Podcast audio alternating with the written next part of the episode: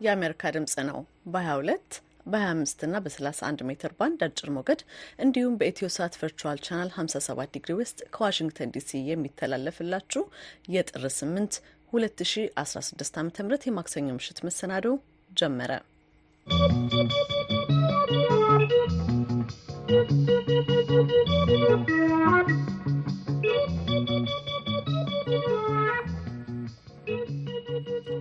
ይቅርታ የጥር 8 2016 ዓ ም የሮብ ምሽት መሰናዶ ነው የጀመረው። መሰናዶቻችንን እናስተዋውቃችሁ። የኢትዮጵያ አየር ኃይል ዘመናዊ የውጊያ አውሮፕላኖችን መረከቡን አስታውቋል። በዚህ ዙሪያ በምሽቱ ዘገባ አለን። እንዲሁም ደግሞ ከዓለም ዙሪያ የተሰባሰቡ ዜናዎችና ዘገባዎችን ይዘናል። ሰላም ጤና ይስጥልን። የተከበራችሁ አድማጭ ተመልካቾቻችን እንደምን አምሽታችኋል? ኤደን ገረመው መሰናዶውን በመምራት ጽዮን ግርማ በዋና አዘጋጅነት፣ ብርሃን ኃይሉ ስርጭቱን ከስቱዲዮ በመቆጣጠር አብራችሁ እንድታመሹ በአክብሮት እንጋብዛለን። ስርጭቶቻችንን ከመደበኛው የሬዲዮ ሞገድ በተጨማሪ በቪኦኤ አምሃሪክ የፌስቡክ ገጽና ድረገጽ ላይ እንድትከታተሉ በአክብሮት እየጋብዝን አሁን ከዓለም ዙሪያ ወደ ተሰባሰቡ ዜናዎች እንሻገር።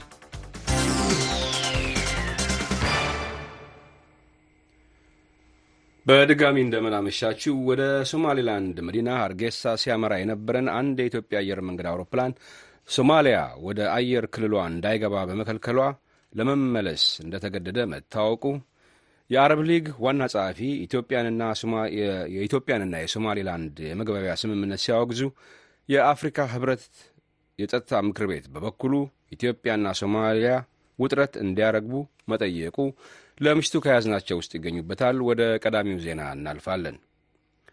ወደ ሶማሌላንድ መዲና ሀርጌሳ ሲያመራ የነበረን አንድ የኢትዮጵያ አየር መንገድ አውሮፕላን ሶማሊያ ወደ አየር ክልሏ እንዳይገባ በመከልከሏ ለመመለስ መገደዱ ታውቋል። የሶማሊያ ሲቪል አቪዬሽን ባለሥልጣን ባወጣው አጭር መግለጫ ንብረትነቱ የኢትዮጵያ አየር መንገድ የሆነው ዳሽ 8 ኪው 400 የበረራ ቁጥሩ ኢቲ 8372 የሆነ አውሮፕላን አስፈላጊው ፈቃድ ስለሌለው ወደ ሶማሊያ የአየር ክልል እንዳይገባ ተከልክለዋል ሲል አስታውቋል። መግለጫው አክሎም በዓለም አቀፍ የአየር ትራንስፖርት ሕግና በሶማሊያ ደንብ መሠረት በረራዎች ከመነሳታቸው አስቀድመው ከመዳረሻ አገራት ፈቃድ ማግኘት አለባቸው ብሏል።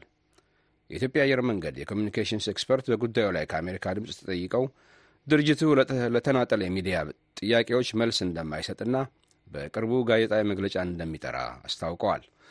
በሀርጌሳ የአውሮፕላን ጣቢያ የሚገኙ ባለሥልጣናት በበኩላቸው አንድ የኢትዮጵያ አየር መንገድ በረራ ቁጥር 372373 አውሮፕላን በሰላም ማረፉን በማኅበራዊ ሚዲያ መድረኮች አስታውቀዋል።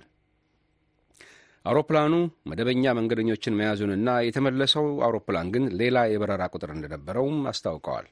የቪኦኤ ሶማሌኛ ቋንቋ አገልግሎት በበኩሉ በሶማሊያ እና በሶማሌላንድ የሚገኙ የአቪዬሽን ባለሥልጣናትን ለማግኘት ሞክሮ እስካሁን እንዳልተሳካለት አመልክተዋል። የአረብ ሊግ ዋና ጸሐፊ የሆኑት አህመድ አቡልጌት ኢትዮጵያ እና ራስ ገዟ ሶማሌላንድ በቅርቡ ኢትዮጵያ የባህር በር እንድታገኝ የሚያስችል የመግባቢያ ሰነድ መፈራረማቸውን አውግዘዋል። የአረብ ሊጉ ዋና ጸሐፊ ስምምነቱን ግልጽ የሆነ የዓለም አቀፍ ሕግ ጥሰት ሲሉ ገልጸውታል። ስምምነቱ ቀጠናዊ ውጥረት መፍጠሩንና የአረብ ሊግ የሶማሊያን አቋም እንደሚደግፍ የኤፍፒ ዘገባ አመልክቷል። የሶማሊያን ሉዓላዊነትና የግዛት አንድነት የሚጥስ ነው የሚለውን የሶማሊያ መንግሥት አቋም የአረብ ሊግ እንደሚደግፍ ታውቋል። አህመድ አቡል ጌት በተጨማሪም የመግባቢያ ስምምነቱ በአረብ በአፍሪካውያንና በዓለም አቀፍ መሪዎች ላይ የተቃጣ ግልጽ ጥቃት ነው ሲሉ ዛሬ በተደረገው የአረብ አገራት የውጭ ጉዳይ ሚኒስትሮች አስቸኳይ ስብሰባ ላይ መናገራቸውን የኤኤፍፒ ዘገባ አመልክቷል። በአገር ውስጥ ያሉ ያልተረጋጉ ሁኔታዎችን እንደ መልካም አጋጣሚ በመጠቀም የሚወሰድን ማንኛውንም እርምጃ እንዲከላከል ሲሉ አህመድ አቡልጌት ለዓለም አቀፍ ማኅበረሰቡ ጥሪ አድርገዋል። ይህ በእንዲህ እንዳለ በኢትዮጵያና በራስ ገዟ ሶማሌላንድ መካከል የተፈረመውን የመግባቢያ ሰነድ ተከትሎ በኢትዮጵያና በሶማሊያ መካከል በተፈጠረው ውጥረት ዙሪያ ዛሬ ስብሰባ ያካሄደው የአፍሪካ ሕብረት የጸጥታ ምክር ቤት ኢትዮጵያና ሶማሊያ ከስሜታዊነት ርቀው ውጥረት እንዲያረግቡ ጠይቋል። በተጨማሪም ምክር ቤቱ የአፍሪካ ሕብረት ኮሚሽን የወቅቱ ሊቀመንበር ሙሳ ፋኪ መሐመድ የአፍሪካ ህብረት የአፍሪካ ቀንድ ልዩ ልዑክ የሆኑትን የቀድሞ የናይጄሪያ ፕሬዚደንት ኦሉሲጉን ኦባሳንጆ በኢትዮጵያና በሶማሊያ መካከል ውይይት እንዲያስጀምሩ እንዲመድቧቸውና ለጸጥታው ምክር ቤቱ ተከታታይ ሪፖርት እንዲያቀርቡም ጠይቋል። ምክር ቤቱ ዛሬ ያካሄደውን ስብሰባ ሲያጠናቅቅ ባወጣው መግለጫ በኢትዮጵያና የሶማሊያ ሰሜናዊ ክልል ሲል በገለጻት ሶማሌላንድ መካከል ታህሳስ 22 2016 ዓ ም የተፈረመውን የመግባቢያ ሰነድ ተከትሎ በኢትዮጵያና በሶማሊያ መካከል የተፈጠረው ውጥረት በከፍተኛ ሁኔታ እንዳሳሰበው ገልጾ በአካባቢው ሰላም፣ ደህንነትና መረጋጋት ላይ አሉታዊ ተጽዕኖ ሊፈጥር እንደሚችል ስጋቱን አመልክተዋል። ኢትዮጵያንና ሶማሊያን ጨምሮ ለሁሉም አባል አገራት አንድነት፣ ግዛት፣ ነጻነትና ሉዓላዊነት ያለውን ድጋፍና ቁርጠኝነትንም በማያሻማ መልኩ እንደሚያረጋግጥ አስታውቋል።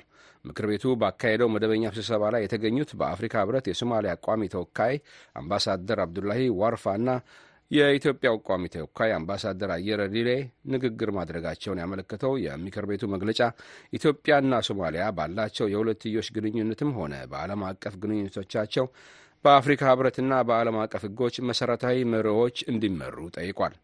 የምክር ቤቱ መግለጫ አክሎ ሁለቱ ሀገራት በመካከላቸው ያለው ጠንካራ መልካም ጉርብትና፣ ጓዳዊነትና አብሮነት ላይ አሉታዊ ተጽዕኖ ከሚያሳድሩ ተጨማሪ ድርጊቶችና መግለጫዎች እንዲታቀቡ የጠየቀ ሲሆን ምክር ቤቱ በስም ሳይጠቅስ የውጭ አካላት ሲል የጠራቸው ቡድኖችም ሁለቱ የአፍሪካ ህብረት አባላት አገራቱ የውስጥ ጉዳይ ጣልቃ እንዳይገቡ አሳስበዋል።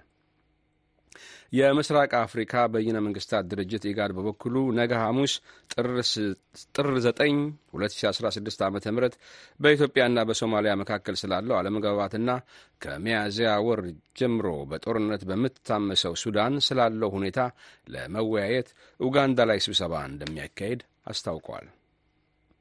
አድማጮቻችንና ተመልካቾቻችን ይህ ዜና በቀጥታ የሚተላለፍላችሁ ዋሽንግተን ዲሲ ከሚገኘው የአሜሪካ ድምፅ ነው። ወደ ደቡብ አፍሪካ ሲያመሩ የነበሩ ናቸው የተባሉ 82 ኢትዮጵያውያን በሞዛምቢክ ፖሊስ እንደተያዙ በርካታ የአገር ውስጥ ምንጮች ለቪኦኤ ተናግረዋል። የሕገ ወጥ ዝውውር ቡድን አባል ነው የተባለና ኢትዮጵያውያኑን ሲመራ የነበረ ግለሰብም መያዙ ተነግረዋል። ሰማንያ ሁለቱ ኢትዮጵያውያን በፈረስ በሚጎተትና አትክልትና ፍራፍሬ በሚያመላልስ የደቡብ አፍሪካ ካርት ታርጋ በለጠፈ ተሳቢ ውስጥ ሆነው ሲጓዙ እንደነበር ተነግረዋል።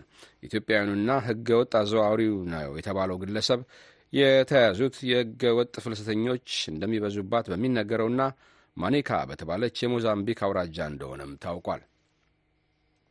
ኢትዮጵያውያኑን ሲመራ የነበረው የሕገ ወጥ ዝውውር ቡድኑ አባል በዘጠኝ ወራት ውስጥ የተያዘ ሁለተኛው አባል እንደሆነም ታውቋል።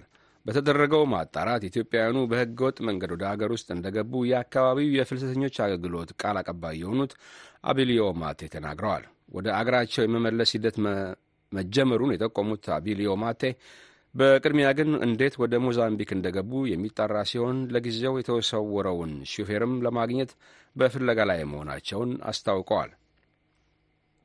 ካለ ምግብና ውሃ ማላዊ ውስጥ ረጅም ጊዜ ቆይተው ወደ ሞዛምቢክ እንደዘለቁ ከተያዙ ኢትዮጵያውያን አንዱ መናገሩም ተጠቁሟል። ባለፈው ግንቦት 15 የሚሆኑ ኢትዮጵያውያን በሞዛምቢክ በአንድ የመቃብር ስፍራ ተሰባስበው ሳለ የተገኙ ሲሆን ከሦስት ዓመታት በፊት ደግሞ 64 የሚሆኑ ኢትዮጵያውያን በአንድ የዕቃ ማጓጓዣ ኮንቴይነር ውስጥ ሆነው ሲጓዙ ታፍነው መሞታቸው ይታወሳል። በመጨረሻም በፈረንሳይና በቃጣር አሸማጋይነት በተደረሰ ስምምነት መሠረት በሐማስ ቁጥጥር ስር ላሉ ታጋቾች መድኃኒት ሊላክ እንደሆነ ተሰምቷል። መድኃኒቶቹ የጠና ሕመም ላለባቸው 45 ለሚሆኑ ታጋቾች እንደሚላክና በዓለም አቀፍ ቀይ መስቀል በኩል እንዲደርሳቸው እንደሚደረግ ፈረንሳይ አስታውቃለች። ቃጣር በበኩሏ እንደገለጸችው ስምምነቱ በተጨማሪም በጋዛ ሰርጥ ለሚገኙ ፍልስጤማውያን ሲቪሎች መድኃኒትና ሌሎች ሰብአዊ እርዳታዎችን ለማድረስ ያስችላል። ባለፈው አንድ ቀን ውስጥ ብቻ እስራኤል ባደረሰችው ጥቃት 163 ሰዎች ሲገደሉ አጠቃላይ የሟቾች ቁጥርም 24448 መድረሱን በጋዛ የሚገኘው የጤና ሚኒስቴር አስታውቋል። ከዚህ በተጨማሪም በዌስት ባንክ እስራኤል በከፈተችው ጥቃት 350 ፍልስጤማውያን እንደተገደሉ ታውቋል። የዌስት ባንክ ከተማ በሆነችው ናብለስ ዛሬ በደረሰው የአየር ጥቃት አንድ ከፍተኛ ፍልስጤማዊ ተዋጊ መገደሉን የእስራኤል ሰራዊት አስታውቋል። አህመድ አብዱላ አቡ ሻላል የተባለው ግለሰብ በኢየሩሳሌም በሚገኙ እስራኤላውያን ላይ ለደረሱ በርካታ ጥቃቶች ተጠያቂ ነው ሲል ሰራዊቱ ከሷል። የሕክምና ባለሙያዎች የአየር ጥቃት በደረሰበት አካባቢ ገብተው ተጎጂዎችን እንዳያነሱ በእስራኤል ኃይሎች እንደተከለከሉ የፍልስጤማውያን ቀይ ጨረቃ ማኅበር አስታውቋል። በተጨማሪም እስራኤል በዌስት ባንክ ቱልካርም በተሰኘ የፍልሰተኞች መጠለያ ላይ ድብደባ ማድረጓን ተከትሎ አምቡላንሶች እንዳይገቡ የእስራኤል ኃይሎች መከልከላቸውን ማኅበሩ ገልጿል። ክቡራትና ክቡራን በዚሁ የምሽቱን ዜና አጠቃልላለሁ። ለቀሪው ዝግጅቶች ወደ ኤደን እመልሳችኋለሁ።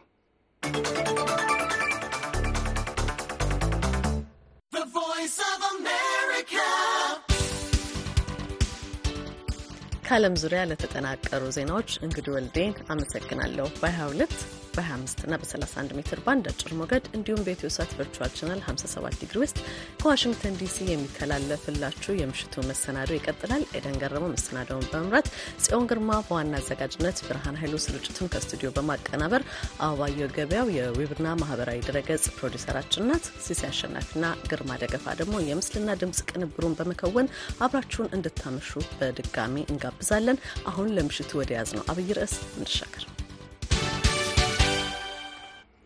የኢትዮጵያ አየር ኃይል ዘመናዊ የውጊያ አውሮፕላኖችን ተረከበ። ኢትዮጵያ አምስተኛ ትውልድ ሱ 30 የጦር ጄትና ተዋጊ ሰው አልባ አውሮፕላን ድሮን መረከቧን አስታውቃለች። የጦር አውሮፕላኖቹ ኢትዮጵያን ለመተናኮል የሚያስቡ ኃይሎች እንዲቆጠቡ የሚያደርጉ እንደሆኑ ፊልድ ማርሻል ብርሃኑ ጁላ ተናግረዋል። በጉዳዩ ላይ አስተያየታቸውን የሰጡን የፖለቲካና የምጣኔ ሀብት ተንታኙ አቶ ክቡር ገናና የፖለቲካና ዓለም አቀፍ ግንኙነት ተመራማሪ ረዳት ፕሮፌሰር በፍቃዱ ዳባ ኢትዮጵያ ዘመናዊ የጦር አውሮፕላኖችን መታጠቋን የማሳወቁ ዓላማ የሀገር ውስጥና ቀጠናዊ ጉዳዮችን ታሳቢ ያደረገ ሊሆን እንደሚችልም ጠቁመዋል። ኬኔዲ አባተ ዘገባ አለው።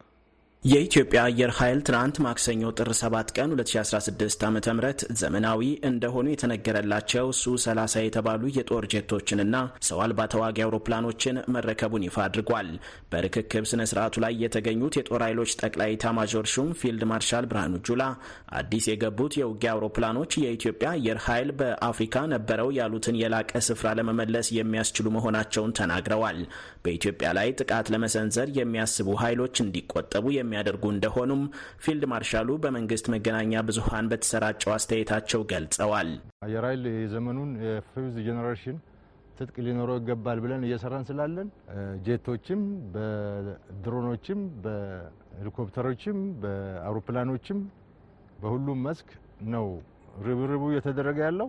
የአየር ኃይል ዋና አዛዥ ሌተናል ጄኔራል ይልማ መርዳሳ ደግሞ ተቋሙ የተረከባቸው ሱ 30 የጦር ጀቶች በተመሳሳይ ጊዜ ሁለት አይነት ውጊያ የማድረግ አቅም እንዳላቸው ተናግረዋል። እነኚህ አውሮፕላኖች እውነት ለመናገር በጣም በከፍተኛ ሁኔታ የአየር ኃይልን የውጊያ አቅም የሚጨምሩ ናቸው። አንደኛ ይሄ አውሮፕላን መልቲሮል ሁለቱንም ውጊያ በአንድ ጊዜ መፈጸም የሚችል ምን ማለት ነው? ይሄ አየር በአየር ይዋጋል ከአየር ወደ ምድርም ይተኩሳል በተመሳሳይ ጊዜ። ይሄ ቀላል አይደለም ማለት ነው። በጉዳዩ ላይ አስተያየታቸውን የሰጡን የፖለቲካና የምጣኔ ሀብት ተንታኝ አቶ ክቡር ገና በኢትዮጵያ የጦር መሳሪያ ግዢዎችን በይፋ ማሳወቅ እምብዛም ያልተለመደ ድርጊት መሆኑን ገልጸው የአሁኑ ዓላማ ምን እንደሆነ ሀሳባቸውን አጋርተውናል። የሚመስለኝ ነው ለሰሜኑ ለሚደረገው ፍልሚያ ገና በቂ መሳሪያ የታጠቀ ኃይል ዘመናዊ አውሮፕላኖች አሉ እና በማሸነፍ እንወጣዋለን የሚለውን የሚያሳይ ይመስለኛል። አንደኛው ከምናየው እስካሁን ድረስ አሁን ለምሳሌ በሰሜኑ በኩል በነበረው የኢህአዴግና የፌዴራል መንግስቱ የህወሓት ማለት የህወሓት ግጭትን በተመለከተ ትልቁ ለውጥ የመጣው የድሮን ጦር መሳሪያ ፍልሚያው ላይ ትልቅ ሚና እንዲጫወት ስለተደረገ ነው። አሁን እንዲህ አይነት ነገር ላሰቡ ለሚያስቡ ኃይሎች የበለጠ ተዘጋጅተናል ተብሎ ለመንገርና ለማስፈራራት የታሰበ ይሆናል ብዬ ነው። ከዛ ውጭ አሁን ደግሞ በዚህ በቀይ ባህር ሰበብ የተነሳው ደግሞ በተለይ ወደ ሶማሊያ እየተካሄደ ያለው ሊመጣ የሚችለው ችግር እሱም በዚህ በተገዙት መሳሪያዎችና ታጥቋል በሚባለው ጦር ሁኔታውን ለማብረድ ወይም ደግሞ ሁኔታው ከሚፈለገው መስመር በላይ እንዳይሄድ ለማድረግ የታሰበ ይሆናል የሚል ግምት ነው ያለው እንጂ እንዲህ አይነት ዜና በአብዛኛው በፊትም በድብቅ በምስጢር የሚያዝ ዜና ነበረ ብዬ ነው የምገምተው። ዞሮ ዞሮ ዋናው ግን ዛሬ እነዚህን መሳሪያዎች እንግዲህ መጥቀሱ በዚህ ጊዜ ትንሽ ህዝብን ሊያስገርም የሚችለው በአንድ በኩል ያለብንን የብድር ዕዳ መክፈል ያቃተን እንዴት እንደነዚህ አይነት መሳሪያዎችን ማስገባታችን የሚለው ሊመጣ ይችላል። of course ለሱም መልስ ይኖራቸዋል ብዬ ነው የምገምተው። የፖለቲካና ዓለም አቀፍ ግንኙነት ተመራማሪ ረዳት ፕሮፌሰር በፍቃዱ ዳባም እንዲሁ አዲስ የገቡትን ዘመናዊ የጦር አውሮፕላኖች የማሳወቁ ዓላማ የአገር ውስጥና ቀጣናዊ ጉዳዮችን ታሳቢ ያደረገ እንደሆነ ያስረዳሉ። ሀሳብ ደረጃም ከመንግስታት ልምድም ስንነሳ መንግስታት የሆነ ስጋት ወይ ችግር ከውስጥም ከውጭም ስኖር እንደዚህ አይነት ነገሮችን የተለየ ኃይል እንዳላቸው ያሳውቃሉ። ይሄም አንደኛ ዲተራንስ ነው የሚባለው። የውስጥም የውጭም ጠላት ይሄን ኃይል አለኝ፣ ማንኛውም ነገር ለመቀልበስ ይሄን የሚያስችል አቅም አለኝ፣ ይሄን ደግሞ ወዳጅም ጠላትም ይወቅልኝ ነው እና ይሄ ብዙ ጊዜ የተለመደ የመንግስታት ባህሪ ነው። አንደኛ የወታደሩንም ሞራል ለመገንባት ጠላትንም ደግሞ ሁለት ጊዜ ማሰብ እንዲችል ለማስጠንቀቅም ጭምር የሚደረግ አካሄድ ነው። ይሄ በፕሮፓጋንዳ የስነ ልቦና ጦርነት ነው። psychological warfare ነው። ምክንያቱም ይሄ ትጥቅ በጣም ዘመናዊ ነው። ይሄ እንግዲህ አሁን አውሮፕላን የራሻ latest generation ነው። ስለዚህ ድሮኖችን በዛው ልክ በጣም አድቫንስድ የሆኑ ከሆኑ ምናልባት የቅርብም የሩቅም ጠላት ቢሆን ይህን ያህል አቅም ጡንቻ አለኝ ነው ኢትዮጵያ በትናንትናው ዕለት የተረከበቻቸው ሱ 30 የተባሉ የጦር ጀቶችና ዘመናዊ ሰው አልባ ተዋጊ አውሮፕላኖች በቁጥር ስንት እንደሆኑና ከማን እንደቀረቡ በይፋ የተባለ ነገር የለም። ሆኖም የትናንቶቹ የመጀመሪያዎቹ እንደሆኑና በቀጣይነትም የሚገቡ መኖራቸው ተገልጿል። ለአሜሪካ ድምፅ ኬኔዲ አባተ አዲስ አበባ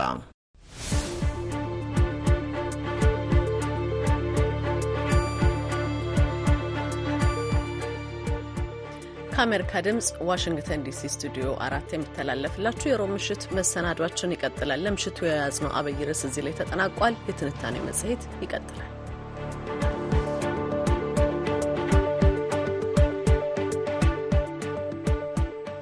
በጤና ተቋማት ውስጥ የሚወልዱ እናቶች ቁጥር መቀነሱን የትግራይ ክልል አስታወቀ። የትግራይ ክልልን መነሻ ካደረገው የሰሜን ኢትዮጵያ ጦርነት በኋላ በትግራይ ክልል ጤና ተቋማት ውስጥ የሚወልዱ እናቶች ቁጥር መቀነሱን የክልሉ ጤና ቢሮ ገልጿል። ባለፉት ስድስት ወራት ውስጥ በወሊድ ምክንያት ሁለት እናቶች ሕይወታቸው ማለፉንም ቢሮ አስታውቋል። በሀገር አቀፍ ደረጃ በተዘጋጀውና ትግራይ ክልል በተጀመረው የጤናማ እናት ወር ንቅናቄ ላይ የተገኙት የጤና ሚኒስትር ዶክተር ሊያ ታደሰ በበኩላቸው በክልሉ አገልግሎታቸው ተስተጓጉሎ የነበሩ የጤና ተቋማት ወደ ስራ ለማስገባት ድጋፍ እየተደረገ መሆኑንም ገልጸዋል። አስተያየታቸውን ለአሜሪካ ድምጽ የሰጡ እናቶች በበኩላቸው በጤና ተቋማት ለእናቶች የሚሰጡ አገልግሎቶች መሻሻል ይገባቸዋል ሲሉ ጠቁመዋል። ሙልጌታ ጽብሀ ዘገባለሁ። ትናንት በአገር አቀፍ ደረጃ ይፋ በተደረገውና በትግራይ ክልል በተጀመረው የጥር ወር የጤናማ እናት ወር ንቅናቄ በማስመልከት የተናገሩት የትግራይ ክልል ጤና ቢሮ ኃላፊ ዶክተር አማኑኤል ኃይለም በጤና ተቋማት የሚወልዱ እናቶች ቁጥር የቀነሰው በጦርነቱ ምክንያት መሆኑን ተናግረዋል። ሆኖም ከሰላም ስምምነቱ በኋላ ደግሞ መሻሻል ማሳየቱን ገልጸዋል። አዴታት ትካላት ጥዕና ዘወልዳ ዝነበራ ቅድሚ ኩናትን በጤና ተቋማት የሚወልዱ እናቶች ቁጥር ከጦርነቱ በፊት ከነበረው ጋር ሲነጻጸር በጣም ያነሰ ነው። ይህን የጥር ወር የጤናማ እናት ወር ብለን ነው የምንዘክረው። ከዚህ ጋር ተያይዞ ይነስም ይብዛም አገልግሎት እንዳለ እናቶች አውቀው ወደ ጤና ተቋማት እንዲሄዱ ነው እያነሳሳን ያለ ነው። በትግራይ ከ60 በመቶ በላይ እናቶች በምግብ እጥረት የተጠቁ ናቸው።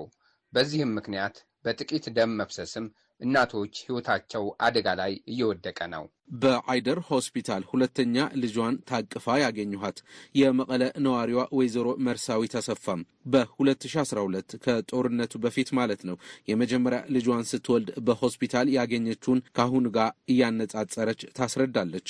ላዳት ስለና ዓራት ኤ ከፍላይ ነረን ተለካ ብኣምቡላንስ ነሩ ስንወልድ ለሕክምናና ለምንተኛበት አልጋ አይከፈልበትም ነበር። በአምቡላንስ መጥተን በአምቡላንስ እንመለስ ነበር። በአሁኑ ጊዜ በገጠር አካባቢዎች አምቡላንስ የሌላቸው አሉ። ስናነጻጽረው የሰማይና የመሬት ያህል ነው። አይገናኝም። ከአሁን በፊት ከሆስፒታል ውጭ መድኃኒት አንገዛም ነበር። አሁን ሁሉም መድኃኒቶች በሚባል መልኩ ነው የምንገዛው። ብዙ መንገድ ተጉዘን መጥተን ከውጭ መድኃኒት ግዙ ስንባል እናቶች እየተንገላታን ህጻናትም እየተንገላቱ ናቸው። ለእናቶችና ህጻናት ትኩረት መሰጠት እንዳለበት ወይዘሮ መርሳዊት ተናግራለች። ወይዘሮ አብሬሃ ገብረ ኪሮስ የተባለች በእንደርታ ወረዳ ድድባ ቀበሌ ነዋሪ የሆነች እናት በበኩሏም ደም ስለፈሰሰኒ ኦፕሬሽን ክስራሕ መጽ ማለት ደም ስለፈሰሰብኝ ኦፕራሲዮን ልሰራ ነው የመጣሁት። ተሰርቼም ከነ ልጄ ደህና አለሁ። በጦርነቱ ጊዜ ግን መኪናና ሕክምና ስላልነበረ በቤት ወልጄ እኔ ለጥቂት ተረፍኩ። ልጄን ግን አጥቻለሁ። አሁን ሰላም ስለሆነ በሰላም ተገላግያለሁ። አሁን ጥሩ ነው። አቶ ሽሻ አስገዶም በትግራይ ሰሜናዊ ምዕራብ ዞን የጽንብላ ወረዳ በሽታዎች መከላከል አስተባባሪ ናቸው። በወረዳቸው ባለፉት ሶስት ዓመታት በጤና ተቋማት የሚወልዱ እናቶች ከግማሽ በላይ መቀነሱ ገልጸዋል። ጦርነቱ በፊት የተሻለ አገልግሎት እየተሰጠ ነው የነበር ከሰማንያ ስድስት percent በላይ የሚሆኑ እናቶች በጤና ተቋማት በሰለጠነ ባለሙያ የወሊድ አገልግሎት ሲያገኙ ነው የነበር። በቤት መውለድ ነጻ ያደረጉ ቀበሌዎችም በብዛት ነበሩን። በጦርነቱ ጊዜ almost ሁሉም ጤና ተቋሞችም የወደሙበት ሁኔታ ነው የነበር። ስለዚህ የወሊድ አገልግሎት ቤት ለቤት የሚያገኙት እንጂ በጤና ተቋም የሚያገኙት ብዙ አልነበረም። ከፕሪቶሪያ ውል በኋላ ግን የወሊድ ግልጋሎት እየጨመረ ነው ያለ። አሁን በተለይ በስድስት ወር መጨረሻ ላይ ሆነን ግን almost አርባ አራት percent በሰለጠነ ባለሙያ ግልጋሎት ወሊድ እያገኙ ናቸው ማለት ነው። በየወሩ screening ስራዎች ይሰራል። በዚህም አኳያ በአሁን ባለው መረጃ ስልሳ አንድ ከመቶ የሚሆኑ ነፍሰ ጡር እናቶችና አጥቢዎች ከፍተኛ የምግብ እጥረት የተጋለጡ ናቸው ማለት ነው። በወሊድ ምክንያት ባለፉት ስድስት ወራት በወረዳው ሁለት እናቶች ሕይወታቸው አልፈዋል ብለዋል። በዚህ ወረዳ ከነበሩት አራት አምቡላንሶች ሶስቱ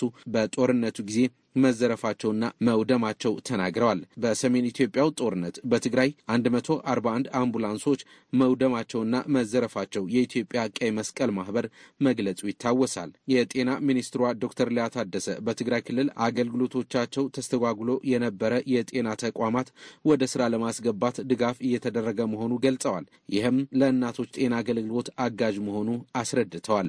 ከጦርነት ጋር ተያይዞም ጤና ተቋማት አገልግሎት ካልሰጡ እናቶች ሄደው ይህን አገልግሎት ማግኘት አይችሉም። ስለዚህ መልሶ ማቋቋም ላይ እንግዲህ የተሰሩ ያሉ ስራዎች አሉ። በተለይ ደግሞ ከመልሶ ማቋቋሙ ወደ አገልግሎት ከማስገባት አንጻር እንደ ጤና ሚኒስቴር ከተለያዩ አጋር ድርጅቶች ጋር በመሆን ትግራይ ክልልም ላይ ሌሎችም ጉዳት የደረሰባቸው ላይ በተለይ ሕክምና መሳሪያዎች፣ ግብአቶች እየተገዙ እንዲገቡ የማድረግ የተጀመሩ ሰፊ ስራዎች አሉ። ገና ስራው ብዙ ሪሶርስና መዋለ ንዋይ የሚፈልግ ስለሆነ ገና ብዙ ማደራጀት የሚጠይቅ ቢሆንም ቢያንስ መደበኛ አገልግሎት እንዲሰጡ አብዛኛው ተቋማት ተችሏል። ጤና ሚኒስቴር ከብዙ አጋር ድርጅቶች ጋርና ያው ከትግራይ ክልል ጤና ቢሮ ጋር ይህን ስራዎች እየሰራ ነው። በስፋትም በሀገር አቀፍ ደረጃም በዛ መልኩ ነው እየሄድን ያለ ነው። እንግዲህ አሁንም ሰፊ ስራ ይቀረናል። ስለዚህ እነዚህን ማጠናከር እንግዲህ ይበልጥ ትኩረት እንዲሰጠው ይሄም የንቅናቄ ወር ያግዘናል። በኢትዮጵያ በወሊድ ምክንያት ከአንድ መቶ ሺህ እናቶች ሁለት መቶ ስልሳ ሰባት ህይወታቸው እንደሚያልፍ በመቀለ ከተማ በተካሄደ መድረክ ተገልጿል። ለአሜሪካ ድምፅ ሙልጌታ አጽብሃም መቀለም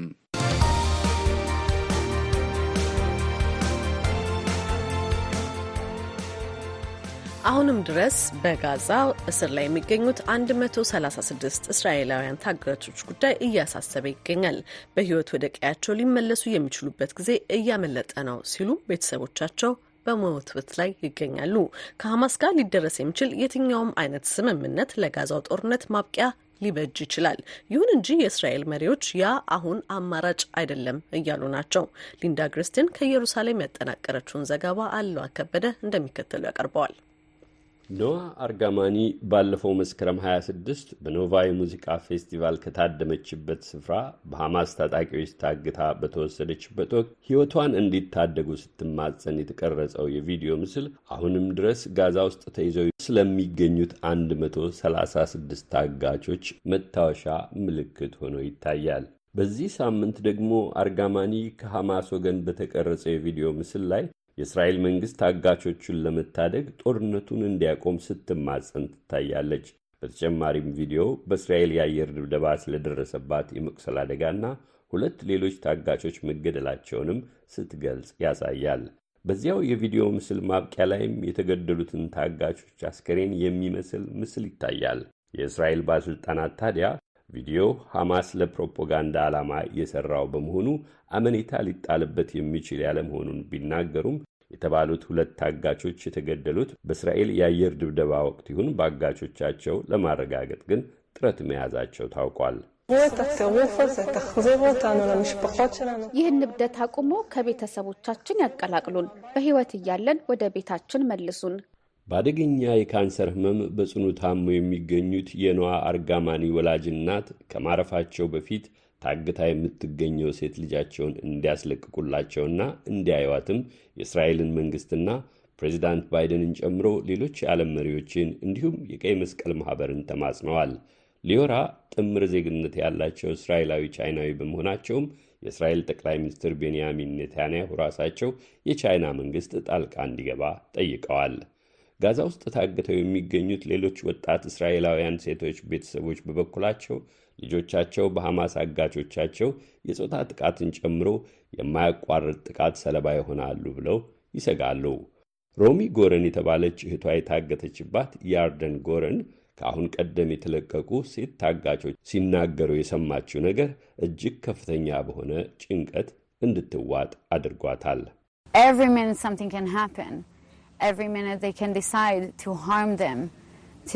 በእያንዳንዷ ደቂቃ የሆነ ነገር ሊከሰት ይችላል።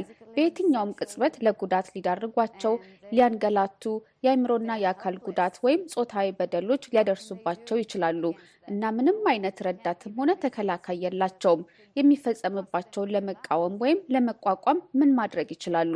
መረዳት እንደምትችሉት እናንገራግር ቢሉ ሕይወታቸውን ጭምር ሊያሳጣ የሚችል ነገር ሊከተል ይችላል። ባለፈው ህዳር ሐማስ ከእስራኤል ጋር በደረሰው ጊዜያዊ የተኩስ አቁምና ቁጥራቸው 240 የሚደርስ የፍልስጤም እስረኞችን ለማስለቀቅ በተስማማው መሠረት ከጠቅላላው 240 ታጋቾች ውስጥ ከአንድ መቶ በላይ የሚሆኑትን ለቋል። ይሁንና አሁን ሐማስ በተጨማሪ ታጋቾችን የሚለቀው ሙሉ የተኩስ አቁም ከተደረሰ ብቻ ነው ሲል ተናግረዋል። የእስራኤል ጠቅላይ ሚኒስትር ኔታንያሁ በበኩላቸው ሐማስን ጨርሶ ለማጥፋትና ታጋቾቹን ለማስለቀቅ አገራቸው ያላትን ቁርጠኛ አቋም ደጋግመው ገልጸዋል። አንዳንድ የታጋቾች ቤተሰቦች ታዲያ እነኚህ ሁለት ግቦች የማይጣጣሙ እየሆኑ ነው ይላሉ።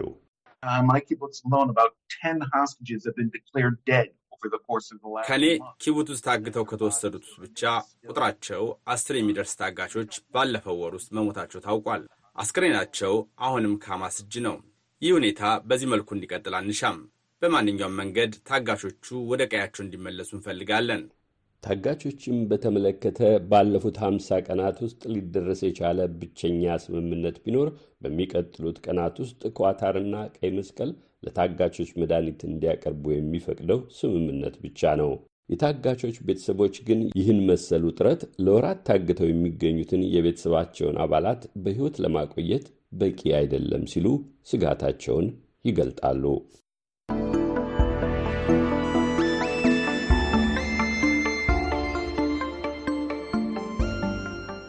በስዊዘርላንድ ዳቮስ ከተማ እየተካሄደ ባለው ዓመታዊ የዓለም ኢኮኖሚ ፎረም ላይ የተገኙት የዩክሬኑ ፕሬዝደንት ዘለንስኪ ለሀገራቸው ተጨማሪ ወታደራዊ እርዳታ እንዲሰጥ አሊያም ሩሲያ ሌሎችን ሀገራት ልታጠቃ እንደምትችል አሳስበዋል። ዘጋቢያችን ሄንሪ ሪጅዌል ኪቭ ጦርነቱ ከዓለም አቀፍ አጀንዳ እየወጣ መሆኑ ስጋት ውስጥ ከቷታል ሲል ያደረሰንን ዘገባ ስመኝሽ የቆየ እንደሚከተለው ታቀርበዋለች። የዓለም ኢኮኖሚ ፎረም በመላው ዓለም የሚገኙ የፖለቲካና የንግድ መሪዎችን አንድ ላይ የሚያሰባስብ መድረክ ነው። አብዛኛው ትኩረት ወደ መካከለኛው ምስራቅ ባጋደለበት ወቅት ደግሞ የዩክሬን ፕሬዝዳንት ቮሎዲሚር ዘለንስኪ ማክሰኞ ዕለት በዳቮስ እየተካሄደ ያለውን መድረክ ሀገራቸው ከሩሲያ ወራሪዎች ጋር በምታደርገው ጦርነት ዓለም ምን ያክል አደጋ ላይ እንዳለ ለማስታወስ ተጠቅመውበታል። This is only about us. This is only about Ukraine. There are fundamentally ማንም ሰው ይህ ስለ እኛ ብቻ ወይም ስለ ዩክሬን ብቻ ነው ብሎ ካሰበ ከመሰረቱ ተሳስቷል። ከዩክሬን ባሻገር የሚሄደው የሩሲያ ወራ አቅጣጫና የጊዜ ሰሌዳ ቀስ በቀስ ግልጽ እየሆነ ይሄዳል። ታዲያ አንድ አገር ከሩሲያ ፕሬዚዳንት ቭላዲሚር ፑቲን ጋር በቀጣዮቹ ዓመታት ውስጥ የሚዋጋ ከሆነ አሁን የእኛ ጀግና ወንዶቻችንና ሴቶቻችን እየተዋጉ እያለ እዚሁ ጋር ማስቆም የተሻለ አይሆንም? ዜሌንስኪ ለሰነዘሩት አስተያየት ሞስኮ ምላሽ አልሰጠችም። ሆኖም ሩሲያ ጦሯን እንደገና ለማስታጠቅ ከፍተኛ መዋለ ንዋይ እያፈሰሰች ባለችበት ወቅት ኪቭ በአስቸኳይ አዳዲስ የጦር መሳሪያዎች እንደሚያስፈልጓት እየወተወተች ነው። ሪፐብሊካን የዩናይትድ ስቴትስ ምክር ቤት አባላት ደግሞ ለዩክሬን እርዳታ የተጠየቀውን ወደ 50 ቢሊዮን ዶላር የሚጠጋ የአስቸኳይ ጊዜ እርዳታ እንዳይጸድቅ አግደዋል። የስዊዘርላንድ ከተማ በሆነችው ዳቮስ ከዜለንስኪ ጋር የሁለትዮሽ ስብሰባ ያካሄዱት የዩናይትድ ስቴትስ የውጭ ጉዳይ ሚኒስትር አንቶኒ ብሊንከን የሀገራቸው ድጋፍ ጸንቶ እንደሚቀጥል ተናግረዋል።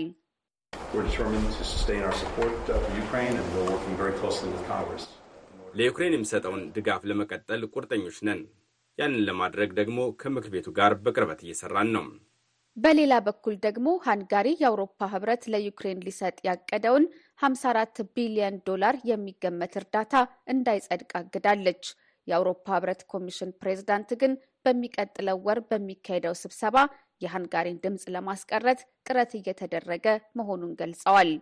የምዕራባውያን አንድነት እየወላወለ ባለበት በዚህ ወቅት የዩክሬን የቅርብ አጋር የሆነችው ላቲቪያ ለዩክሬን ድጋፍ ለመስጠት የሚደጋገመው ትርክት መለወጥ አለበት እያለች ነው። የላቲቪያ ፕሬዝዳንት ኤድጋር ስሬንኪቪክስ ሁልጊዜ አስፈላጊ እስከሆነ ድረስ እስከ መጨረሻው ዩክሬን እንደግፋለን የሚለውን ሁልጊዜ እንሰማለን። አሁን ግን ይህን እንደግፋለን የሚለውን ትርክት መቀየር የሚያስፈልግና ዩክሬን ድል እስከምታደርግ ድረስ እንደግፋለን ማለት ያለብን ይመስለኛል። ሁሉም የዩክሬን አጋሮች ግን ይህን አዲስ የድጋፍ ትርክት ለመቀበል ዝግጁ አይደሉም። በርካታ ግጭቶች ትኩረታቸውን የከፋፈሏቸው የዳቮስ ፎረም ተካፋዮች እያመነቱም ቢሆን ግን ዜሌንስኪ አንድ መልእክት አስተላልፈዋል። ሩሲያ ለአውሮፓም ሆነ ለዓለም ሰላም ትልቁ ስጋት ሆና መቀጠሏን። በሄነሪ ሪጅዌል ለተጠናቀረው ዘገባ ስመኝሽ የቆየ ዋሽንግተን ዲሲ።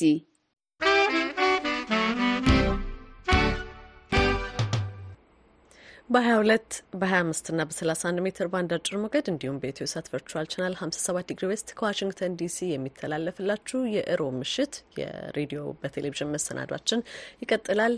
የምሽቱ ሁለተኛው ምዕራፍ እናልፋለን።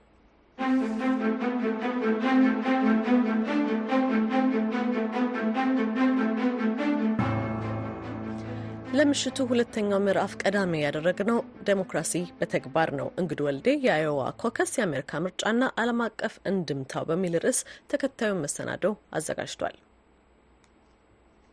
ከሁለት ሳምንታት በፊት በጀመርነው የፈረንጆቹ 2024 ዓ ም በመላው ዓለም በሚገኙ በርካታ ሀገራት ምርጫ ይደረጋል።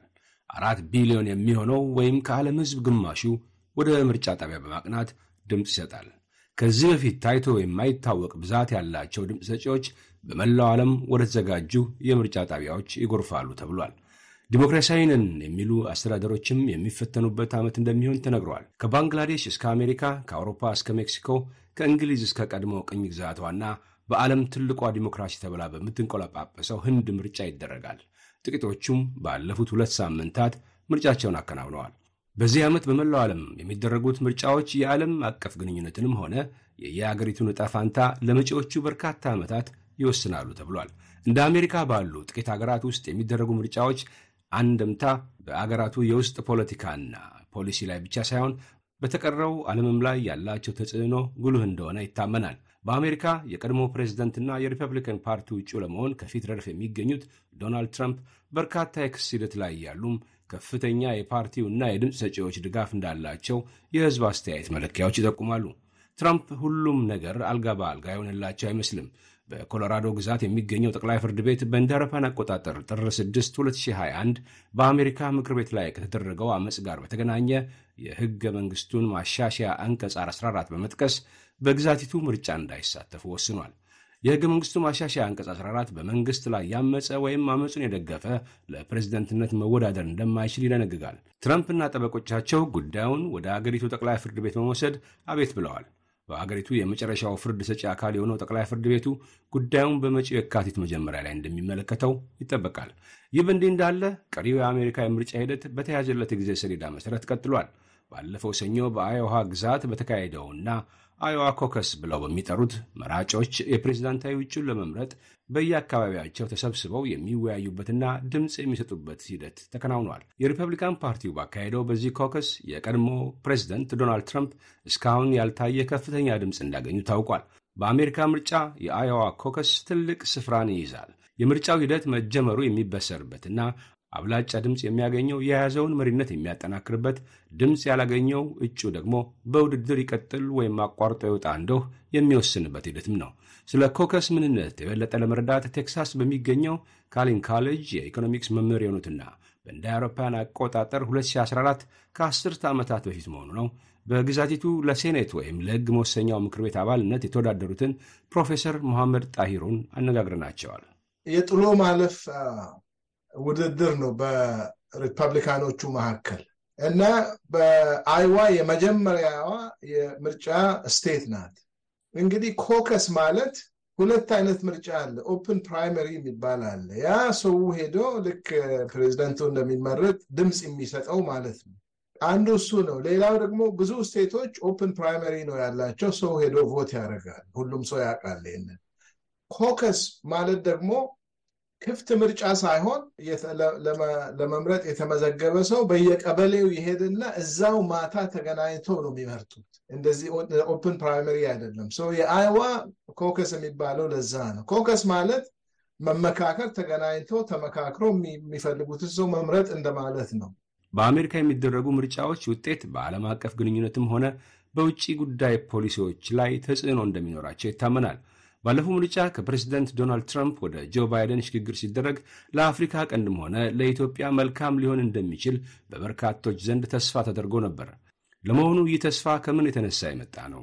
ተስፋውስ እውን ሆነዋል ወይ ስንል ትውልደ ኢትዮጵያ የሆኑትና በዲሞክራሲው ፓርቲ የተመዘገቡ አባል እንዲሁም ባለፉት በተደረጉ ሁለት ምርጫዎችም ፓርቲውን በመወከል የምርጫ ታዛቢ የነበሩትን አቶ ዳንኤል ውብሸት ጠይቀናል። ብዙ ጊዜ የአሜሪካ የውጭ ፖሊሲ የፓርቲዎቹ ሁኔታ በጣም ብዙ ልዩነት የለው። ምክንያቱም ዋና ዋና ጥቅሞች የሚባሉ ጉዳዮች አሉ። የኢኮኖሚ ጥቅም፣ የጂኦፖለቲካል ጥቅም ደግሞ የአሜሪካን ስቴቶች የምንላቸውን ነገሮች በተመለከተ ላይ ተመሳሳይ የሆነ ፖሊሲ ነው ያላቸው። የትራምፕ አስተዳደር ለየት ያለ ነበረ። ከ2017 እስከ 2021 የነበረው ሁሉንም በአውሮፓውያን አቆጣጠር ነው የምቆጥረው እና የዛ ፖሊሲ በተለይ አፍሪካ ላይ የነበረው አመለካከት ሌሎችንም ሀገሮች በተመለከተ የነበረው አሉታዊ የነበረ አቋም ስለነበረው በእኔ ግምት ለአሜሪካን የውጭ ፖሊሲም ሆነ ለኢትዮጵያና ለአፍሪካ ቀንድም አካባቢ በጣም በጣም ተገቢ ለውጥ ነበረበት። ምክንያቱም ለምሳሌ የህዳሴውን ግድብ በተመለከተ የነበረው አቋምና ፖሊሲ፣ ሌሎችንም ጉዳዮች እዛ አካባቢ የነበሩትን በጣም አደገኛ የሆነ አቋም የነበረው አስተዳደር ነበር። እንግዲህ ለምንድን ነው ሰው ግራ የተጋባው የሚለው ነገር ከመጠን በላይ የማይሆን expectation የነበር ይመስለኛል፣ ወይም ጥበቃ ይመስለኛል። ምክንያቱም ማንኛውም አስተዳደር የባይደን አስተዳደር የአሜሪካንን ጥቅም በተመለከተ ዋነኛ አካሄዱ ከዛ ጋር የተያያዘ ነው ብዬ ስለምገምት ነው። ፕሬዚደንት ትራምፕ በስልጣን ላይም ሆነ እጩ ተወዳዳሪ በነበሩበት ወቅት አፍሪካን በተመለከተ የነበራቸው አስተያየት በተለይም የጸያፍ ቃል በመጠቀም አፍሪካን የገለጹበት ሁኔታ የሚዘነጋ አይደለም። ትራምፕ መልሰው ዋይት ሀውስን የሚቆጣጠሩ ከሆነ ወደፊት አሜሪካ ከአፍሪካ ጋር የሚኖራት ግንኙነት ምን ሊመስል እንደሚችልና የአፍሪካ ቀንድንም ሆነ ኢትዮጵያን በተመለከተ የሚኖር የውጭ ፖሊሲ ለውጥ ይኖር እንደው አቶ ዳንኤል ሀሳባቸውን አጋርተውናል። ግን ኢትዮጵያን በተመለከተ እንደው ለምሳሌ ብሰጥ የህዳሴውን ግድብ በተመለከተ ወይም የኢትዮጵያን ውስጥ ያለውን ችግር በተመለከተ አሁን ያለው የባይደን አስተዳደር የሚያደርገውን አይነት እንኳን አስተያየት የሚያደርግ አይመስለኝም። ኢትዮጵያ ከዛ ከፒክቸሩ ከአስተያየቱ የምትነጠል ይመስለኛል እና እንዲያውም ለግብፅ የበለጠ የሚያደላ ፖሊሲ የሚከተል ይመስለኛል። በመጪው ምርጫ የቀድሞ ፕሬዝደንት መልሰው ስልጣኑን የሚይዙ ከሆነ የዓለም ትኩረትን ሰቅዞ በያዘው የሐማስና የእስራኤልን ጦርነት በተመለከተ በአሜሪካ በኩል የሚኖር የፖሊሲ ለውጥ ይኖር እንደው ለአቶ ዳንኤል አንስተናል። ትረምፕ መልሰው ከመጡ አሜሪካ በአጠቃላይ ከቀረው ዓለም ጋር የሚኖራት ግንኙነት ምን ሊመስል እንደሚችልም አቶ ዳንኤል ግምታቸውን አጋርተውናል። ሌላ የሪፐብሊካን መሪ ወይም ፕሬዚዳንት የነበረ ቢኖር ኖሮ ብዙ ለውጥ አይኖርም ብዬ ነበር የምነግርህ። ምክንያቱም እንዳልኩ እስራኤልን በተመለከተ እስራኤልና በፍልስጤሞች መካከል ያለውን ጉዳይ በግብፅና በዛ አካባቢ ባለው ግንኙነትና geopolitical ጉዳይ ምክንያት በሪፐብሊካኖች እና በዲሞክራቶች መካከል ያለው ልዩነት በጣም አነስተኛ ነው። እውነት ለመናገር መደበኛ በነበረ ሁኔታ ትራምፕ ከዛ ውጭ የሆነ ሰው ነው። ስለሆነ ምን አይነት ለውጥ ሊያመጣ ይችላል የሚለው አልጠብቅም። ለምሳሌ በእኔ ግምት በጋዛ ያሉት የንጹሐንና የ civilian ኖችን ጥቃት በተመለከተ ከፍተኛ ግፊት በባይደን administration ላይ አለ፣ በባይደን አስተዳደር እና ያ አስተዳደር ያንን ጉዳይ በጣም ከልቡ ነው የሚመለከተው። ምናልባት ከእስራኤል ጋር ባለን የአሜሪካን መንግስት ከእስራኤል ጋር ባለው ልዩ ግንኙነት መካከል የእስራኤልን ጥበቃ ወይም ደግሞ በእስራኤል ንጹሐኖች ላይ የደረሰውን ሁኔታ በተመለከተ ተገቢ እርምጃ መውሰድ አለበት የሚል ተገቢ አቋም አለው የአሜሪካ መንግስት። ሆኖም ግን ከዛ ጋር በተያያዘ ከመጠንና ከተመጣጠነ በላይ የሆነ እርምጃ የኔታንያሁ አድሚኒስትሬሽን በሚያደርግበት ጊዜ በቂ ግድባት ወይም እቀባ እንዲደረግ አላደረገም እየተባለ ይከሰሳል። የባይደን አስተዳደር ትክክለኛ አነጋገር ነው። ምክንያቱም በጋዛ ሰዎች ላይ የደረሰው አደጋ በጣም ተመጣጣኝነት የለውም።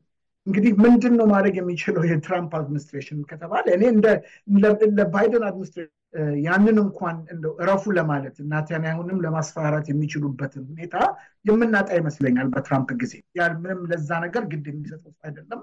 የአስተዳደር ምን አይነት ሰዎችም እዛ ውስጥ ሊገቡ እንደሚችሉ አይታወቅም። በመጀመሪያው term ኡ የነበሩት ብዙዎቹ እንደው በተቻለ መጠን ሊቆጥቡት ሊያስተካክሉት ይችላሉ የሚባሉ ሰዎች በሙሉ ተጣልተው ወጥተዋል ከዛ አስተዳደር። ፕሮፌሰር መሐመድ ጣሂሮ በበኩላቸው የትኛውን ፓርቲ ያሸንፍ በአሜሪካ የውጭ ግንኙነት ላይ ብዙም ለውጥ እንደማይኖር ይናገራሉ። ትራምፕ ጥሩ ነው፣ ዴሞክራቶች ጥሩ ነው የሚሉ ሰዎች really የአሜሪካን ፖለቲካ በደንብ የሚያውቁ አይመስለኝም። በአሜሪካ ፖለቲካ ለመመረጥ ብዙ ነገር ትናገራል። ያንን ሁሉ ታደርጋለህ ማለት አለ። ለምሳሌ ፕሬዚደንት ትራምፕ አሁን በእስራኤል እና በሐማስ መሀል ያለውን ጦርነት ወደፊት እንዲያውም ሊተች ይችላል። ግን ያ ማለት ፕሬዚደንት ከሆነ እስራኤልን አይደግፍም ማለት አይደለም። የአሜሪካ ፖለቲካ ጸባዩ እንደዛ ነው። እኔ ብዙም ለውጥ የሚመጣ አይመስለኝም ትራምፕ ፕሬዚደንት በመሆኑ የአፍሪካ ግንኙነት ብዙ የሚቀየር አይመስለኝም። ይህን ደግሞ የምለው for last አራት ፕሬዚደንቶች አይቻለሁ እና በአፍሪካ ያላቸው ፖሊሲ ብዙም አይቀየርም። የቀድሞ ፕሬዚደንት ዶናልድ ትራምፕ የፓርቲያቸው እጩ ሆነው የሚቀርቡ ከሆነ ከወቅቱ ፕሬዚደንት ጆ ባይደን ጋር ለሁለተኛ ጊዜ ፕሬዚደንታዊ ፉክክር ያደርጋሉ። ከዚህ በፊት ከተደረጉት ምርጫዎች ለየት ያለ ትኩረትን እንደሚስብ ይጠበቃል። በአሜሪካም ሆነ በተቀረው ዓለም የሚደረጉ ምርጫዎች በሀገር ውስጥ ፖለቲካም ሆነ ዓለም አቀፍ ግንኙነት ላይ ለረጅም ዓመታት የሚቆይ ተጽዕኖ እንደሚኖራቸው ተንታኞች በመናገር ላይ ናቸው። በዓመቱ አራት ቢሊዮን ሕዝቧ በምርጫ በሚሳተፍባት ዓለም የመንግሥታት ሽግግሮች በሰላም ይከናወኑ እንደው በአንዳንድ አገራት ያሉ መራጮች ስጋት አላቸው። ለአሜሪካ ድምፅ እንግዶ ወልዴ ዋሽንግተን ዲሲ።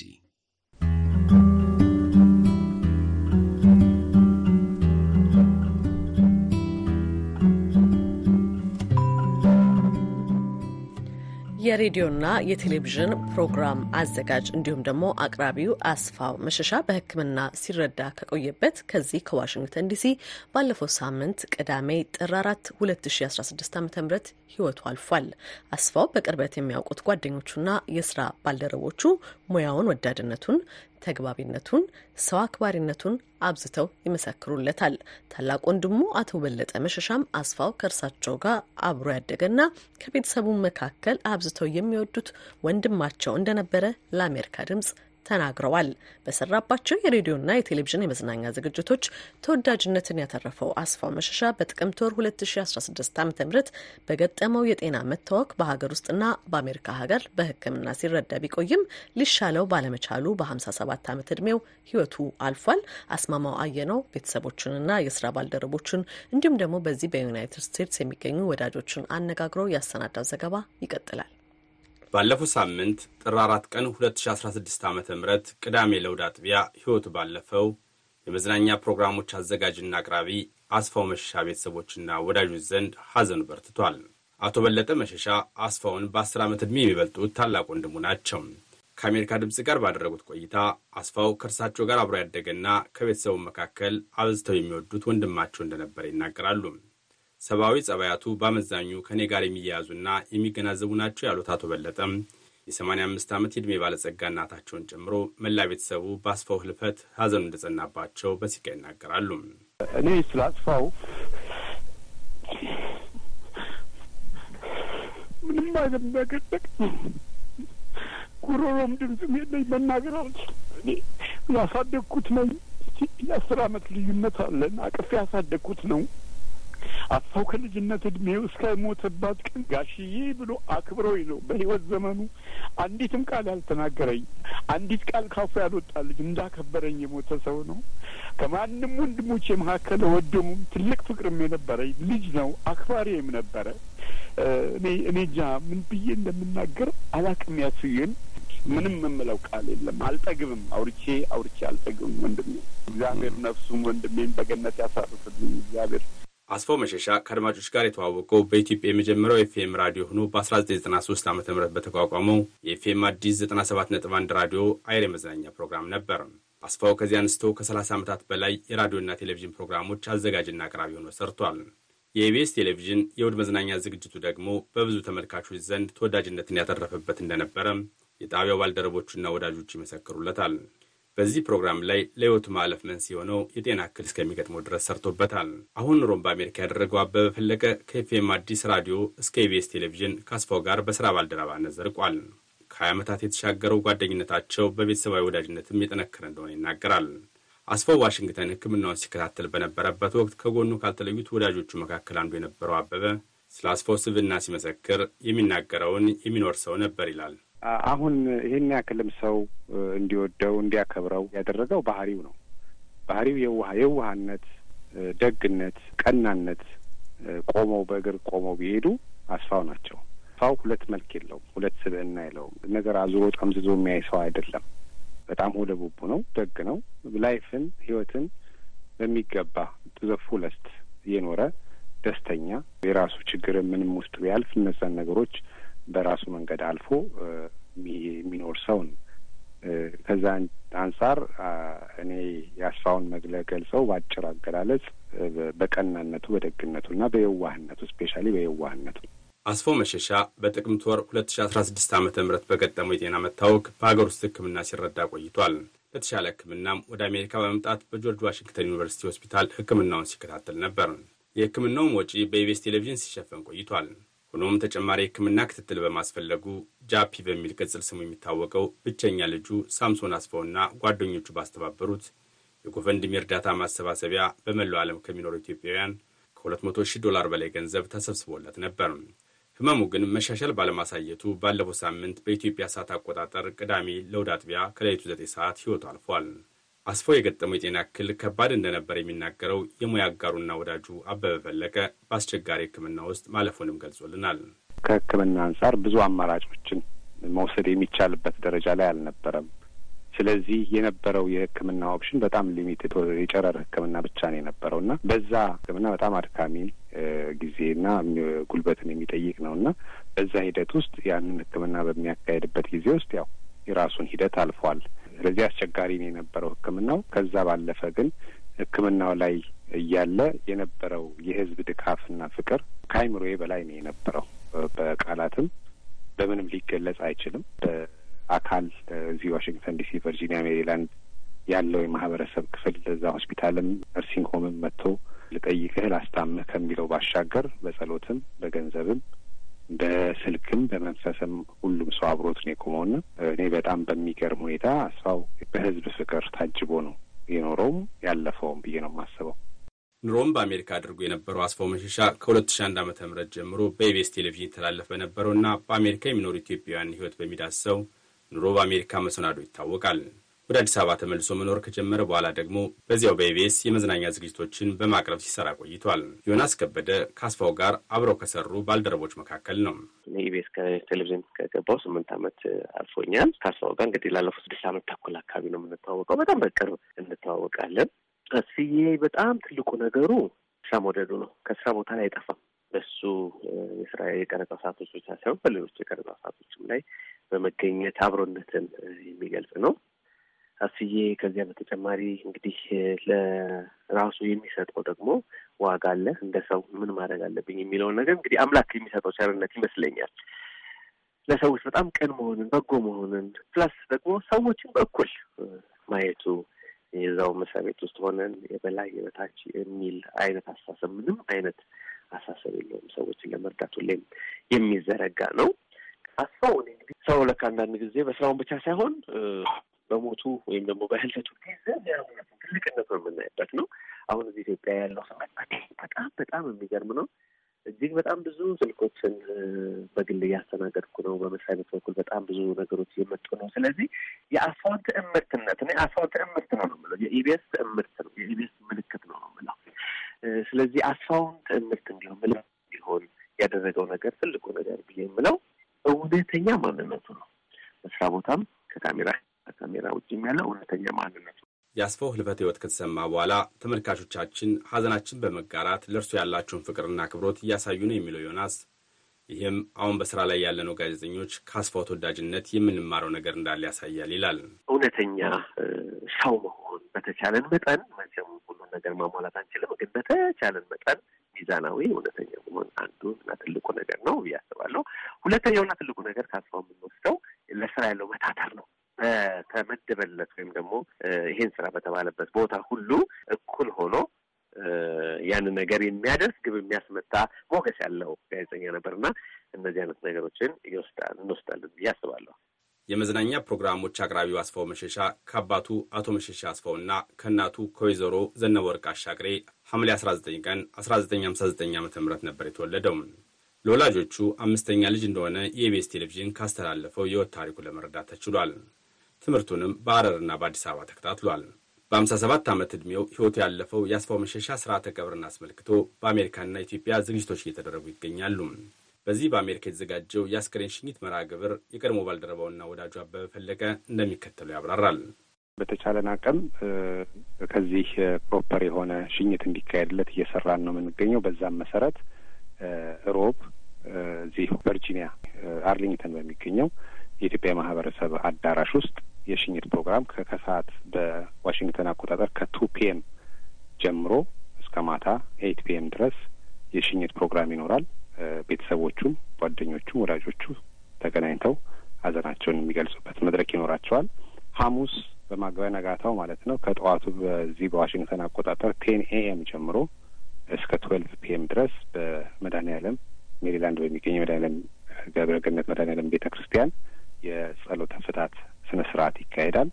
የጸሎት ፍታት ስነ ስርዓቱ ከተካሄደ በኋላ ደግሞ ተመልሰን ECDC ወይም የኢትዮጵያ community አዳራሽ አርሊንግተን የጸበል ጸዲቅ ከሰዓት በኋላ ከ one o'clock በኋላ ደግሞ የጸበል ጸዲቅ ስነ ስርዓት ይኖራል። እስካሁን ድረስ ባለኝ መረጃ እንግዲህ የቀብር ስነ ስርዓቱ ሰኞ ነው የሚካሄደው። ወይ እሁድ ወይ ቅዳሜ ከዚህ የሚሄድበት ሁኔታ እያመቻቸን ያለ ነው። እዚህ ላይ ያለ ነው። በዋሽንግተን እና ቨርጂኒያ የሚኖሩ ወዳጆቹ ለአስፋው መሸሻ አስከሬን የስንብት መርሃ ግብሮችን ካከናወኑ በኋላ ጥር 11 ቀን 2016 ዓ ም ከአሜሪካ ወደ ኢትዮጵያ ሽኝት እንደሚደረግለት ተገልጿል። በአዲስ አበባም የቀብር ስነ ስርዓቱን የሚያስፈጽም ኮሚቴ ተዋቅሮ ዝግጅት እየተደረገ ነው። ለአሜሪካ ድምፅ አስማዋየ ነው፣ ዋሽንግተን ዲሲ።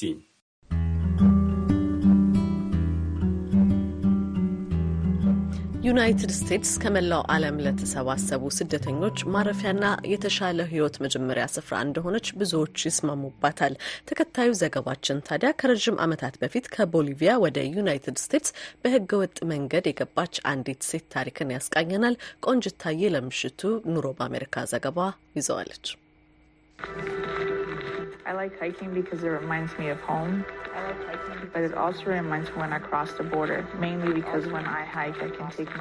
የእግር ጉዞ ወዳለሁ አገሬን ስለሚያስታውሰኝም ጭምር ነው። እሱም ብቻ አይደለም፣ ድንበሩን እንዴት በእግሬ አቋርጬ እንደገባሁ ያስታውሰኛል።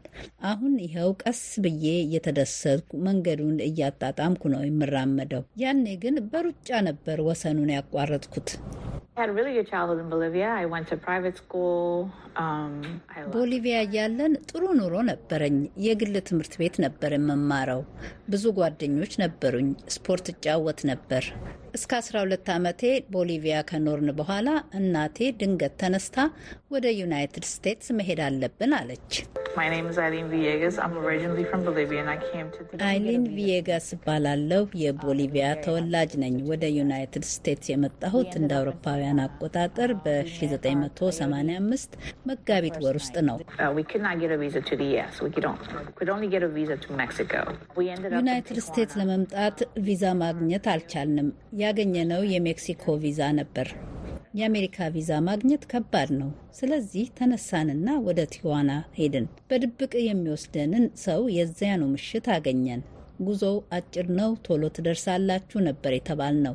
ሳምንታት፣ ወራት ይወስዳል አልተባልንም። ድንበሩን ትሻገራላችሁ ከዛ በአውሮፕላን ተሳፍራችሁ ወደ ቨርጂኒያ ትጓዛላችሁ። አለቀ ነው የተባልነው። የሆነው ግን እንደሱ አልነበረም።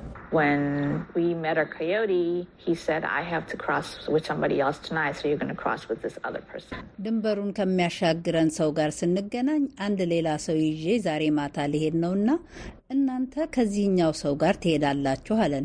የመጀመሪያው ሰው ሳይሆን ከሁለተኛው ጋር ስንገናኝ እንሄዳለና ወደ አንድ ቤት ወሰደን። ቲዋና ውስጥ ነው። ወንዶችም ሴቶችም አሉ። አይጥ ሁሉ ነበር። ሀያ ሀያ አምስት ሰው ይሆናል ቤት ውስጥ ያለው ትንሽ ቤት ነው።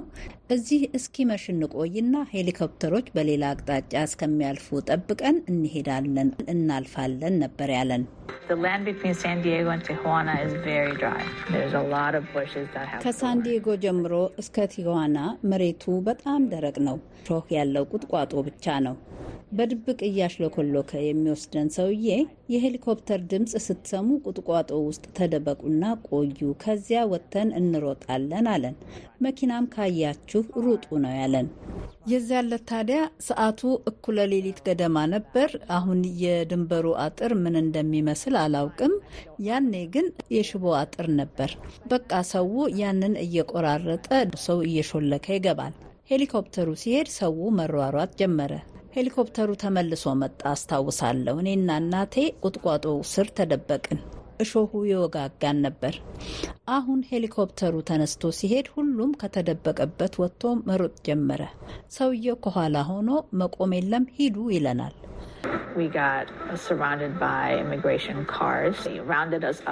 አሁን የኢሚግሬሽን መኪናዎች ደረሱብን። ከበቡንና እያንዳንዱን ሰው መመርመር ጀመሩ። ከየት ሀገር ነው የመጣችሁት? ምን እያደረጋችሁ ነው? ለምንድን ነው ዩናይትድ ስቴትስ መምጣት የፈለጋችሁት? እኔና እናቴ የሜክሲኮ ሰዎች እንድንመስል በእነሱ ቅላጼ ነበር የምንናገረው። ለሚጠይቁን ሁሉ የሐሰት መልስ ነበር የምንሰጣቸው። መልሰው ወደ ቲዋና ላኩን።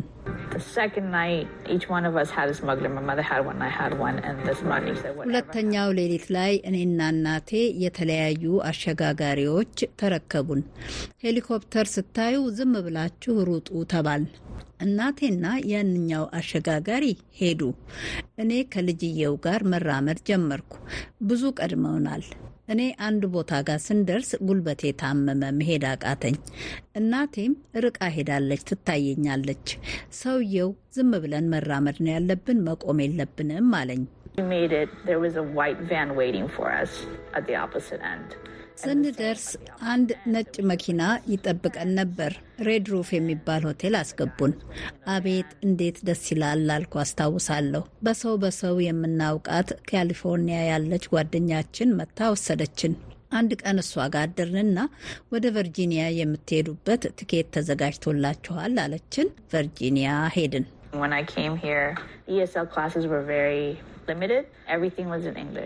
እዚህ ስንመጣ እንግሊዝኛ ቋንቋቸው ላልሆነ ሰዎች የሚሰጠው ትምህርት እስከዚህም አልነበረም። ሁሉም ትምህርት ደግሞ በእንግሊዝኛ ነበር የምንማረው።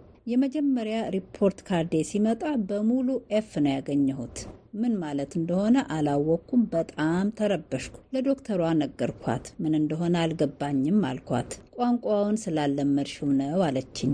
እንግሊዝኛ የሚያስተምሩን እንዲሁ ለመግባባት ያህል የሚበቃ ብቻ ነበር። ከዚያ የእንግሊዝኛና የስፓኒሽ ቋንቋ መዝገበ ቃላት አመጣችልኝና ማታ ማታ ከእሷ ጋር ማጥናት ጀመርኩ። በስድስት ወር ውስጥ ቋንቋውን ለመድኩት። ሰባተኛ ክፍል ከጨረስኩ በኋላ በሁሉም ትምህርት ኤ ነበር የማመጣው።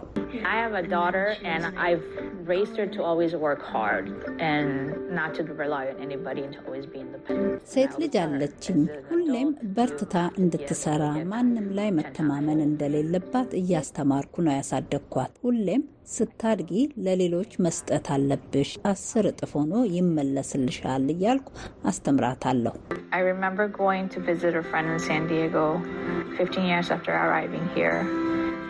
ታውሳለሁ እዚህ ሀገር ከመጣው ከ15 ዓመት በኋላ ሳንዲዬጎ የምትኖር ጓደኛዬን ልጠይቃት ሄጄ ነበር።